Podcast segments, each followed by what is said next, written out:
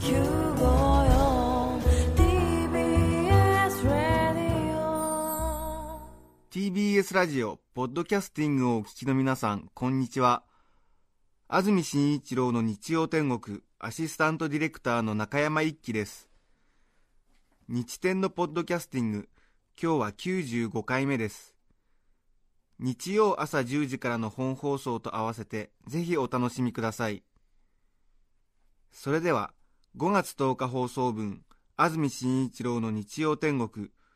番組開始から10時32分までの放送をお聞きください。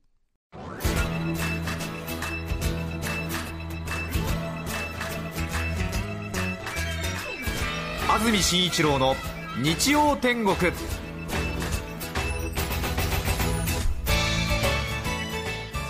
おはようございます。5月10日日曜日朝10時になりました。TBS アナウンサー安住紳一郎です。おはようございます。中澤由美子です。皆さんはどんな日曜日の朝をお迎えでしょうか？さて関東地方は今日は大変いい天気に恵まれました、はい。今スタジオになります赤坂の気温ですがもうすでに25度まで上がっています。はい。今日は内陸部では30度を超える予報が出ているところもあるということで。うん。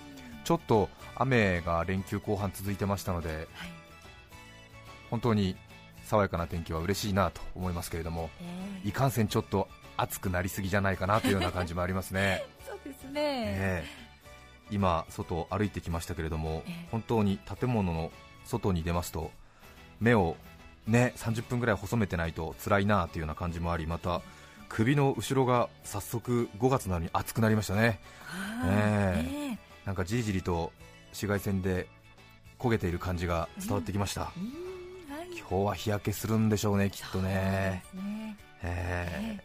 夏っていう感じがしますね外出ますと、ええ。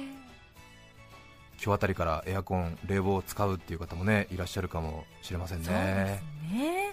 本当に天気いいですね。そうですね、え。もう夏の入り口ですね。うん関東各地このまま晴れるところが多いようです。北部で多少雲の出るところがありますが雨の降ることはない見込みだそうです。日中の最高気温はえ25度を超えて夏日となるところがほとんど。先ほども繰り返しになりますが内陸部では30度を超えて関東地方で今年初の真夏日となる見込みだそうです。30度超えますね。思い出しますね去年の夏をね。本当に。30度を連日超えましたもんね。そうですよね、えあの夏がまたやってくるんだなという感じですけれども、でもなんとなくね、30度は今は超えていいかなという感じはありますよね、そうなんですよね。えまだね。出だしですんでね、そうですね、ええ。ちょっとはい、うん。はい。ちょっとやってみるかっていう感じで、ええ。そうそうそうそう。おやってみるのかいっつってね、出してみるのかい、30度超えてみるのかいっていう。そうですねうわかりんます、超えるのかい。超えるんだねっていう感じがありますけどもね。もうやめてくれうんざりというほどではまだありませんね。えーうん。農作業なんかもねはかどりそうな一日ですけども。ぜひ午前中はラジオにお付き合いいただきたいと思います。はい。連休も少しあれですかまだでも今日までっていう方も多いんでしょうねきっとね。ね、えーええ。金曜日休んだ方はずっと続いているのかもしれませんけれども、でもなんとなく外を歩いてきますと少し行楽客の出足は落ち着いたかなという感じはありますね。早速なんかアスファルトのね上にはいどっかと座って DS を楽しんでいる小学校2年生2人組を今朝見かけましたね。もう夏の感じですよね。アスファルトに座って DS をやるというのはもう夏ですね。そうですね、ええ。ーうん、いいなと思いましたけど。うんうん。中澤さんは連休は？えっ、とですねえっ、と安室奈美さんのコンサートに、お来ましたね。話題沸騰してましたね、ええ。ーー嬉しかったです。そうですか。はい。安室奈美恵さん世代ですか？そうですね。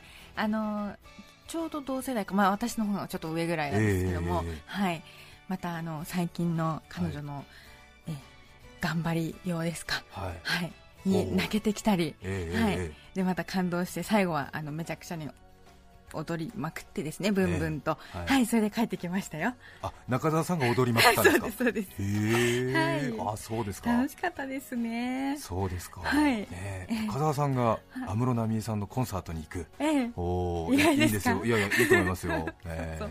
えはい。うん。そうチケット1枚取って一人で行ったんです一人けどで行ったんですか、はい。で一人で見ず知らずの人たちの中でブンブンと。ブンブンと。さすがですね、えええ魔性の女はいろいろな面を持ってますね。安室奈美恵さんのコンサートは、うん。いわゆるあの曲と曲との間のおしゃべりがほとんどないそうですね。ゼロですよね。皆無ですね。皆無ですね、ええ。一番最初にようこそと最後にさよならぐらいですか。そうですね、ええ。あとメンバー紹介と。はい、はい、あとはもう20曲25曲はい、連続で、歌いまくりのええ。踊り続けて本当にパワフルですね、そうですよね。ええ。すごいですよね。一幕ぐらいなんかスライドみたいのがあって、衣装替えでだけみたいですね、ああそうですね。衣装替えがちょっとあるけども、それも本当にあっという間で、うん。ええ圧倒的という言葉がふさわしいはい。ライブだったですね。そうですよね、はい。さだまさしさんのコンサートの対局を言ってるって言われてますけどね さだまさしさんはなんかお,、お話の時間が長いみたいな、ああと松山千春さんもそうですけども、えー で曲をちゃんと聴きたいってお客さんには家に帰ってレコード聴けっていうふうになんか言うらしいですよ。えー連休ね、ライブとかコンサートに出かけた方もねいらっしゃるんじゃないかなと思いますけれども、ね先日、私、秋田県に行きましてはい、はい、仕事で行ってきたんですけども、ええ。これはあの何度もしている話なのでまたかとお思いの方もいらっしゃるかもしれませんが、私にとって秋田県は大変特殊な県であるということを再三再四申し上げてまいりました。はい。ちょっと理屈っぽい話になってしまうんですけれどもお付き合いいただければまた後ほどこの爽やかな天気にふさわしくない後味の悪い自慢話へと展開してまいりますが どうぞご了承ください。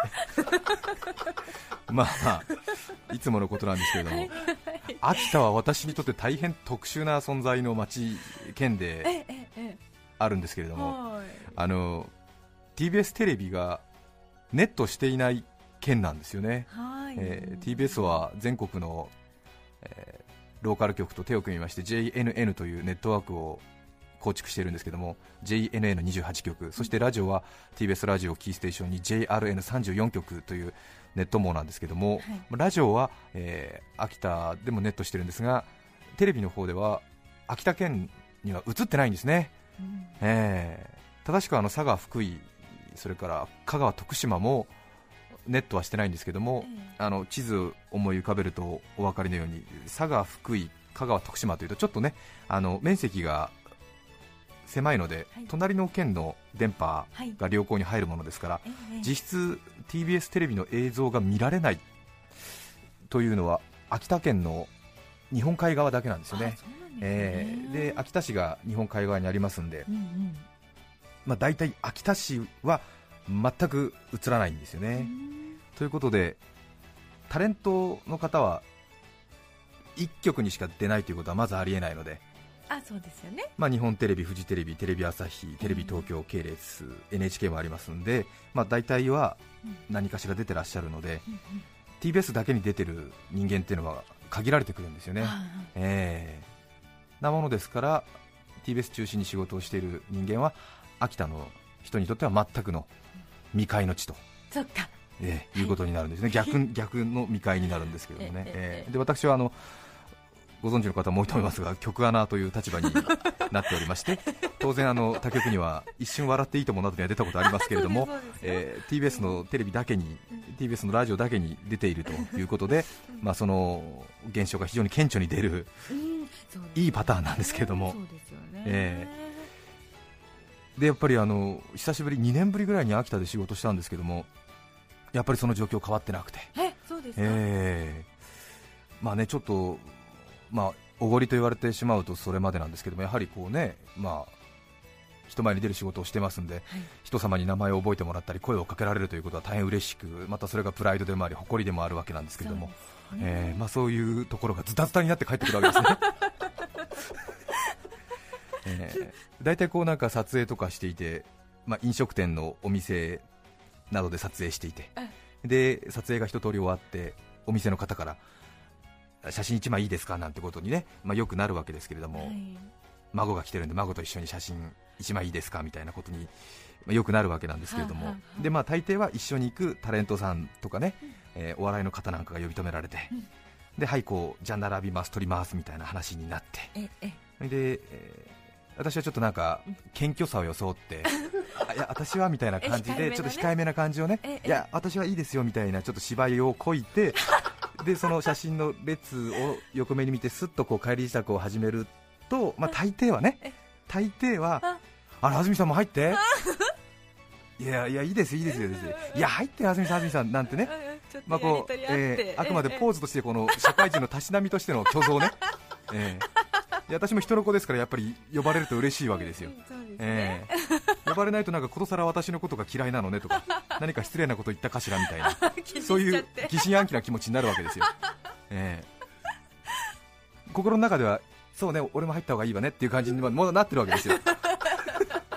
ところがこれ秋田行きますとええ。そんな私の苦悩はゼロですから。あそうですか？ええ写真撮りますなんて言って、じゃあすいませんあのタレントの皆さん並んでください、出演者の方並んでください。なんて言って、でいつも通りこう謙虚ぶってね、あの端の方から玄関の方で靴を履いたとしても全く呼ばれません。そうですか。全く呼ばれませんね。あはい、えですかね、えーたまに写真撮ってくださいって言われることがあって、ええ。おーっと。ええ。ええ。ええ。気づいたなと、ねやっぱりね、ええ。はいまあ、今までね、どこでも見たことがなかったとしても、この瞬間でね、私の絶対的価値に気づいたのねとかあね。なるほどね、ええ。このやっぱオーラ出てたみたいな。短い時間でこの名も知らぬ私の魅力に気づいたかと、ええ。そこまで。絶対的価値って私は呼んでるんですけど、ええ。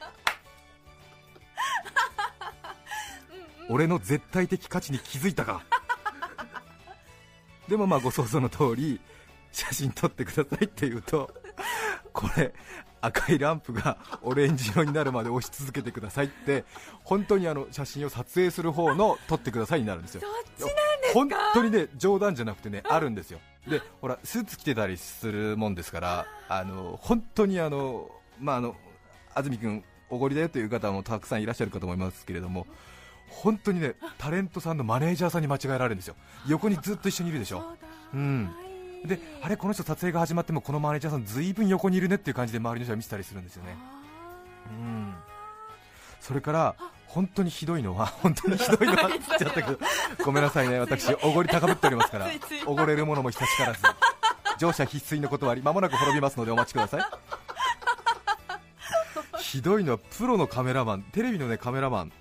あの今担当しているような番組ですと大体カメラが2台から3台ぐらいで撮影に行くんですよ、はい。それでまあちょっとやっぱりねこう地方なんかに行きますと旅費もかかるということで、まあ、そのカメラが3台あって、まあ、A カメ、B カメ、C カメと呼ぶに呼ぶとすると、はい。その A カメはいわゆるその東京でいつも一緒に仕事をしている、まあ、チーフカメラマンっていうんですけどもそのチーフカメラマンが行って、でえー、と B カメさんと C カメさんはちょっと旅費がもったいないんで東京からは一緒に行けないんで、じゃあ B カメさんと C カメさんはその秋田県内で普段仕事をしている、えーまあ、カメラの方をお呼びして現地で合流してで東京から来た A カメさんと秋田で合流した B カメさんと C カメさんのその3人体制で撮影を進める。なるほどなるほど。でご多分に漏れず B カメさん C カメさんも俺のことを知らない。そうですかね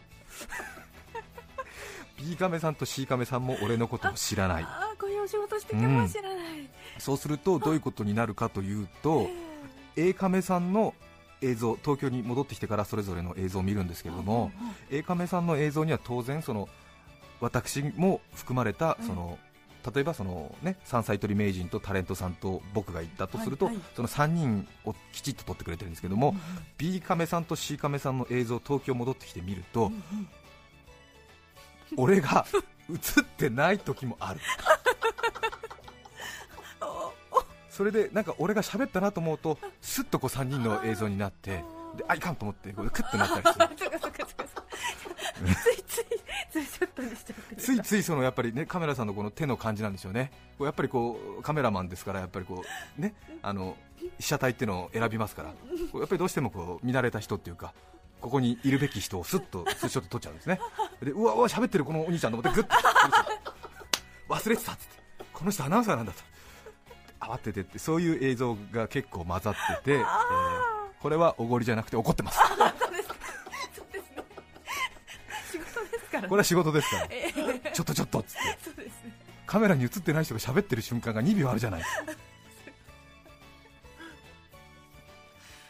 それから、えーちょっとこれはあの難しい話になりますけれども技術的な話なんですけれども例えばそのその場所にタレントさん私そしてそのタレントさんの同級生の3人の会話のシーンよくありますよね。ご想像いただきたいと思うんですけれども。久しぶりに会った感じで、え。はい。それであの大体こういうお話なんかを収録していると話の喋り始めが他人と勝ち合うことってあるんですよね。これ本当よくあるんですけれども。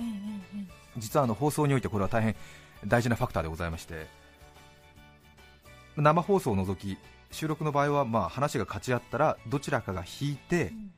で先に話す方を決めて今の話を頭からもう一度お願いしますということになるんですよね。そうなんですえね、勝ち合ってしまうとあの聞いてる方としては言語が明瞭じゃないしでカメラマンもどっち撮っていいかわからないので勝ち合った場合はあごめんなさいって言ってで途中からじゃなくてその会話の頭からその人に喋り始めてもらうっていうそういう決まり事っていうか、まあ、鉄則みたいなのがあるわけなんですけれども、えーで勝ち合ったところは後でこう貯金とテープの編集で切り取ればいいということになるわけなんですよね、はい。えーちょっと話長くなってますが。うん。でアナウンサーなどはその勝ち合ったらすぐに当然引き下がるのはもちろんのこと、うん。まあ、大体私から言わせていただくともう勝ち合った時点でもうそのアナウンサーはもう赤点ですね、あー。えうん。なるほど。空気を読んでなかった、えー、大体その場で全ての人が話が勝ち合わないような雰囲気を作ってうん。かついかようにも編集で切れるようにうん。話と話の間に大体まあ24フレから36フレぐらいの無音を挟むというね、えーしかもこう話の流れを殺さずにだ いいだまあ俺ぐらいのレベルになるとできるわけだ。来たよ。えー話が勝ち合わない雰囲気をね。中澤さんもね信越放送でご活躍でしたからええ。お分かりかと思いますけども。テレビ新集。えーテレビ新集ではいはいねえー勝ち合わないように勝ち合うと大変なんですよね。ね。えー後で編集が大変なんでね。そうなんですよね。えー仕事が増えてしはい。まう、なので勝ち合わないようにねうん。してという。が24フレから36フレの無音を作るっていうね。1秒以内のっていうことです。1秒以内1秒強ぐらいのね。強ぐらいのね。えーはい。そうするとそこで話が終わったとしてもそこでこうハサミを入れれるんですよね。うん。でも話がこう続いてしまってると何か次の人が話し始めてるのにあれこの番組はここで切っちゃったのみたいな感じになるので、ね。ちょっと不定差になるんで話と話の間は大体無音を、まあ、24フレから36フレぐらいは作りたいなというところですよね、はい。まあ、これも結構難しい技術なんですけどね。そうですよ、ええ。そうですよ本当に、ええ。はい。大体その声を出さずになんか相づち打つみたいなうん。振りとかですね。うん口元ちょっと麻生さんみたいにひん曲げて「ふーん」ってマイクに乗らないような合図「ふーん」つって「よし1フレ確保」っつってこうやってるわけですよね。まあいろいろあるわけなんですけど。そうですね。うん。そうですね、きっとそうだと思います。なかなかね編集の収録も大変なんですけどもね、うん。えーところが、うん。アナウンサーが話が出だし勝ち合ったとしても唯一引かない時がありますねついにアナウンサーの殿下の宝刀を抜く時がも存在するんですよ。テレビ新集お分かりですか？う なんかこの上から目線ですね。何かこう放送禁止用語を発し始めた時とか。そうですね。でもその場合は編集の番組だともう一通り喋ってもらって後で編集をそこでね切り取ってしまえば全く問題はないわけなんですけれども、ね。えー唯一アナウンサーが勝ち合っても引かない時っていうのがうんうん。存在しまして、はいいわゆるその話のこの流れの中でこの一言が必要だ、編集してちょっと映像が変わってしまうと興ざめになるのでこの一連の映像の流れの中で絶対に入れるべき一言だ。その一言を発するのは自分だと判断した場合は、誰かが話し始めていたとしても自分がしゃべる。なるほど、うん、はい、これは多分中澤さんお分かりになると思うんですね、えー、えー、このその要するに編集でちょっと絵がこうククって変わってしまうとうん。興ざめになるので、要するにこの誰かが話し終えそうなところのうん。その言葉尻を捕まえて自分が話して、はい。でそれでまとめるんだという自信があるときにええ。唯一アナウンサーが殿下の宝刀を抜くときなんですね。多分ちょっと難しいなっていうふうにちょっとねお思いの方もいらっしゃるかと思うんですけれども、うんと例えて言うと、えー部下がえー上司の説教を聞いている。で、まあ、上司の人が、まあ、インタビューを受けている人で、えー部下がアナウンサーだとすると、上司が延々と説教をしていて当然自分が話したいことっていうのは上司の人が一通り喋り終わった後に喋ればいいとそういうふうな判断になりますよね当然ねですね。ええ。でもここは絶対口を差し挟んででまとめに持ってた方がいいなっていう時は部長が説教している時でもいや部長はそうおっしゃいますけれどもそれは偏見ではないでしょうか。私は仕事に戻ります。のこの一言はやっぱりうんうんうんそこで差し込むべきだと。いうなるほど。はいえはい。そういう時にアナウンサーが唯一入っていくっていうそういうことになるんですけども、えええーまあ、ちょっとねええ、まあ、レベルの高い話になっちゃって申し訳ないなと思ってるんですけども、まあ、これを業界的にはカットイン、ターンオーバー、カットアウト、チャプターフィニッシュって言うんですけども、え ちょっと最後、ちょっとあの、ええ。怪しい感じ。怪しい感じでしたけどね、大変申し訳ない。もう。一度お願いします、カットイン、ターンオーあ、ごめんなさい、カットイン、ターンオーバー、カットアウト、カットアウト、チャプターフィニッシュって言うんですけど、あれおかしいな。先生。ええ。カットイン、ターンオーバー、カットアウト、チャプターフィニッシュですね。はいえ切り込んでいってええ話を転換してうん。最後まで言い切ってその段落を終えるっていう、ええ。はいええまあ 平たく言うとなかなかした話を安住がほのぼのとしてまとめたなっていうことなんですなるほどね。ほど程よく切り上げて、はい、そうなんですね。いい感じに持って、そうなんですね、はい。ええ。えー情報のフォローなどもつけつつね。ええでこれ大事なのは最後まで生きるのがね難しいんですよね。うん、ええ。さっきのあの部長と上司の会もそうですけども部長はそうおっしゃいますがそれは偏見ではないでしょうか。でごごにょごにょ言ってたらダメなんですよ、うん。えー私は仕事に戻りますまでそこまで言い切らないと要するにチャプターフィニッシュにはならないわけですね聞いてくれてますよね？え大丈夫と思います。大丈夫ですか、ええ。はい大丈夫です。入ってひっくり返して話を終えてそこでこの段落が終わりになるというその読みがある場合のみカットインできるんですよね。賞賛が賞賛があってこれ大丈夫っていう感じの時にずっといくわけなんですよね。そうですね。えーまあ、繰り返しになりますが私もなかなか上手に言えてないんですがカットイン、ターンオーバー、カットアウト、チャプターフィニッシュですね。はいはいはい。覚えていただきたいと思います、はい。はい話がナイル川のように蛇行しましたが 戻って秋田の話ですね、で秋田だとその殿下の宝刀のキレがない、あ えそうですか。タレントさんとはやっぱり勝ち合わないし勝ち合ったとしても、まあ、あ安住さんがこの話まとめようとしてるのかなっていうふうにまあ譲ってくれたりするんですけども、ね。問題はその地元の同級生、はい。えー勝ち合っても引いてくれない、うん引く様子も見せない、うんえーやっぱり向こうが僕のことをアナウンサーとして認識してくれてないし初めて会ったし得体が知れないものだからうんやっぱりこれは自分が今までどれだけ傲慢に仕事を進めてきたかというそういうような、まあ、教訓にもなってるんですけれども、え。ーでもちょっと語気強めて、これは絶対カットイン、ターンオーバー、カットアウト、チャプターフィニッシュだと思ってね。えー行くわけですよ、はい。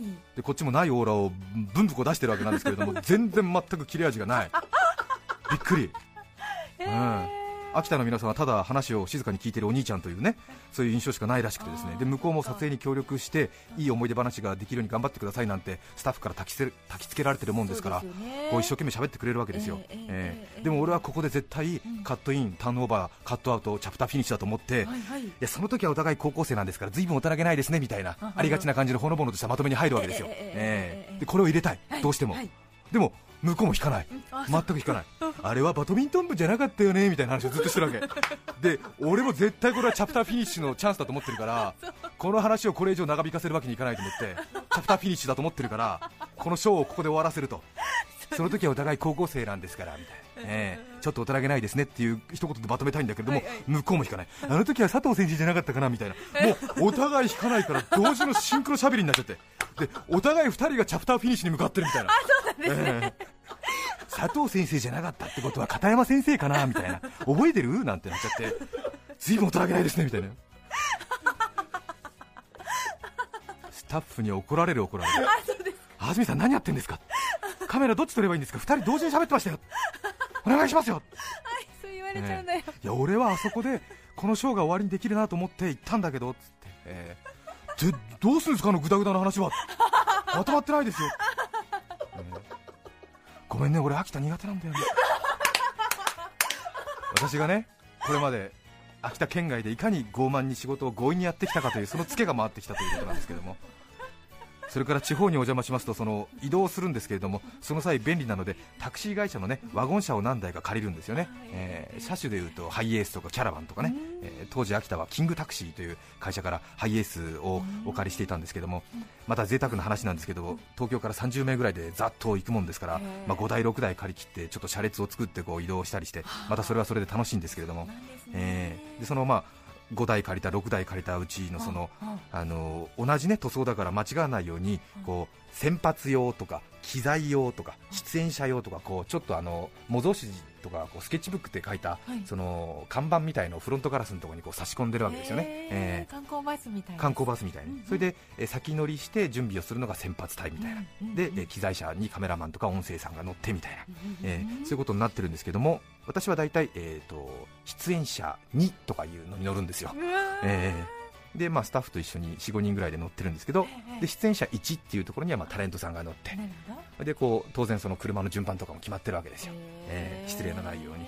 えで出演者2号っていうのに乗ってるんですけれども、ええここでまた一つ問題がありましてですよ、はい。えータクシーの運転手さんたちがその朝どの車を運転するか決めるらしいんだけれどもえやっぱり僕も自分がドライバーだったら当然やっぱり出演者出演者1もしくは出演者2みたいな運転したいっていう気持ちありますよね。やっぱりタレントさん乗せたいからうん。いろいろね友達とかにも話せるし。そうですよね。えーで大体その一番キャリアのある人が担当したり、えーこっちから見ててもやっぱりサービスがいいなっていう運転手さんが大体出演者号についたりするわけなんですけれども、ええそこで問題は秋田キングタクシーの出演2号車の車内を、えはい。えドライバーさんは出演者2号のドライバーに任命されたことをすごい誇りに思ってるね、そうですね。そういうのがねブンブン伝わってくるわあけで朝のやっぱりこうなんか今日一日よろしくお願いしますとかはい。あの屋根気をつけてくださいとかそういう対応がねやっぱり出演者号は違うわけよ。そうですか。ええ。えそれで秋田市内から角館に1時間ぐらい、で途中でその出演者2号、私の乗ってる車のドライバーの方、65歳ぐらいの方が、申し訳なさそうに私たちに何か変更があったんですか？って聞くわけですよ、で私たちは、変更ですか？いや、特にありませんけれども、予定通りやっておりますけれどもって言ったら、ドライバーさんが、あのー、私の車にも出演者が乗るって聞いて楽しみにしてたんですけど、昨日からって、サインもらってこいって。母ちゃんから色紙まで預かってきたんだけども出演者ってのは全部1号車に乗っちゃったのかなって、ええ。秋田の人知らないから。ええこの車には出演する人は乗らないんだよね。もう車内大爆笑になっちゃって。あのすいません私が出演者2号なんですけどみたいな。もうそっから自己証明に躍起。普段長い移動中なんてもう後ろで偉そうにもう寝くされてるわけですけどももうアナウンサー前とした振る舞いの数々。滑舌よく大きな声で盛り上げる盛り上げる。もう日曜天国の日じゃありませんよ。ドライバーさんに喜んでもらうために。というよりも認めてもらうために、え私が出演者2号です。でもドライバーさんの目の輝きはなんかこう宿ってないわけ。でもやっぱりこう私歌が歌えるわけでも何か出し物するわけでもないですし冷静に考えると別段アナウンサーといととしてもこれといった特技がないですし自分を証明する手段はないわけですよね、まあ無力だなということも痛感したわけですけども、えー。ところが角館につきましてここでね奇跡が起きたんですよ。角館って私知らなかったんですけどもどうもその駐車場に着いたら周りが随分賑やかでなんだろうなと思ったらちょうど角館は桜の終わりで桜祭りの一番最後ぐらいだったんですよね。それで車が県外ナンバーがごっそりいたんですよ。今悪い目になりましたよ。それでおおこれは千載一遇のチャンスだと思って。この出演者2号のドライバーさんのね目の輝きを取り戻すにはここがチャンスだと。角館のこの桜祭りをなくして他はならんと思って、ええ。本当にあの趣味悪いんですけど許していただきたいんですけどもここだけと思いですね。皆さん観光客の皆さんのお力をお借りしようと。そうですね。えー普段はねあの迷惑になるんじゃないかということで、あのこちらもまた逆に都合がいいので端っこに車止めてこそこそとその取材先のお店に入ったりするんですけども いやいやドライバーさん入り口に止めてくださいと。でスタッフに口裏合わせてで先に降りてもらってあ今から撮影を始めます安住アナウンサーマイクつけてください安住 アナウンサーそろそろ車から降りてくださいもう散々妻子言わせて。ええ そうするとやっぱり県外から来てる人は、あ何何、撮影やってんだ、お TBS じゃん。なんつって、ええ誰来るの、何か撮影ですか？なんて、え今日は誰と一緒ですか？なんつって声かけてくれるわけ、ええ。でその雰囲気に、まあ私も鼻の穴がブンと膨らんで、え え。うん、原田さん、米田君、もういいでしょう、もうそれぐらいでいいでしょう、よいよい、え。でざっとハイエースのドアを開けて、皆さんどうも今日は撮影ですから、手を挙げてね。ええ原田さん、米田君もういいでしょう、ええ。ちょっとね悪いなと思いながらもね気持ちよかった、え。えドライバーさんがちょっとやっぱり目の輝き取り戻したわけ、ええで私がきびすを貸して言ったわけ、ええ申し遅れましたがドライバーさん。私東京でアナウンサーやっています。安住紳一郎と申します。どうぞお見知りおきを。じゃじゃじゃじゃじゃじゃん。悪いことしちゃったなと思いましたけど一番ねやってはいけないことだなと思いますけれどもね。ちょっとねやらざるを得なかった。あのねドライバーさんの落胆した気持ち、ね。この車には出演する方はどなたも乗らないんでしょうか。ドライバーさんがいやいや疑ってたわけではないんだけれどね。って言ってましたよ。結局傲慢さを取り戻して戻ってまいりました。長くなりました。今日のメッセージテーマはこちらです。母の日です。母さんの愉快な話お届けします坂戸市の埼玉の猫好きさん31歳女性の方からいただきました。ありがとうございます。先日ゴールデンウィークで帰省した時のことです。夜母がお風呂に入っていたので久々に一緒に入ろうかなと思いおいいですね。お風呂の扉を開けました。私あまりにびっくりして思わず叫び声を上げてしまったのですがなんと母が浮いていました。それもお尻だけ水面から顔を出していました。私の声を聞いた母は湯船から顔を上げ何食わぬ顔であらあなたも一緒に入る？と一緒に入るじゃないでしょう。死んでるのかと思ったじゃないの。と私が怒ると、母はごめんごめんと苦笑いしながら事情を説明してくれました。聞けば来月近所の奥様たちと温泉旅行に行くのでお風呂で見せる一発芸の練習をしていたとのこと。ちなみに 母が練習していたのはひょうたん島というネタらしいです。何でも前回3年前に行った時は向かいの奥さんがお風呂でシンクロを披露して喝采を浴びたのだとか。一体いい年こいた大人が温泉に行って何やってんだか。てんてんてん皆さんからのメッセージをお待ちしています。番組にメッセージを送ってくださった方の中から抽選で5名の方に何かと便利でシュールな表紙があなたの日常を演出日展オリジナルノートをプレゼントいたします。さらに番組でメッセージを紹介した全ての方に日展オリジナルポストカード2009初夏の葉をお送りしています。今日のテーマ母さんの愉快な話。皆さんからのメッセージお待ちしています。それでは今日の1曲目を紹介します世田谷区のそらさん32歳の方からいただきました。ありがとうございます。7年ぶりの再結成。リンドバーグ今すぐキスミーどうぞ。5月10日放送分安住紳一郎の日曜天国。10時32分までをお聞きいただきました。著作権の問題がありリクエスト曲は配信することができませんので今日はこの辺で失礼します。安住紳一郎のポッドキャスト天国。今日は母の日です。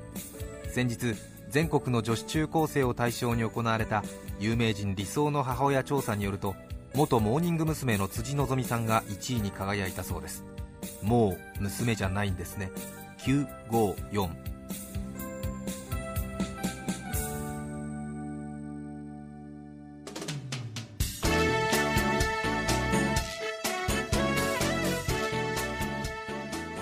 て来週5月17日の安住紳一郎の日曜天国。メッセージテーマは「もう一度やり直したいこと」ゲストは三浦淳さんです。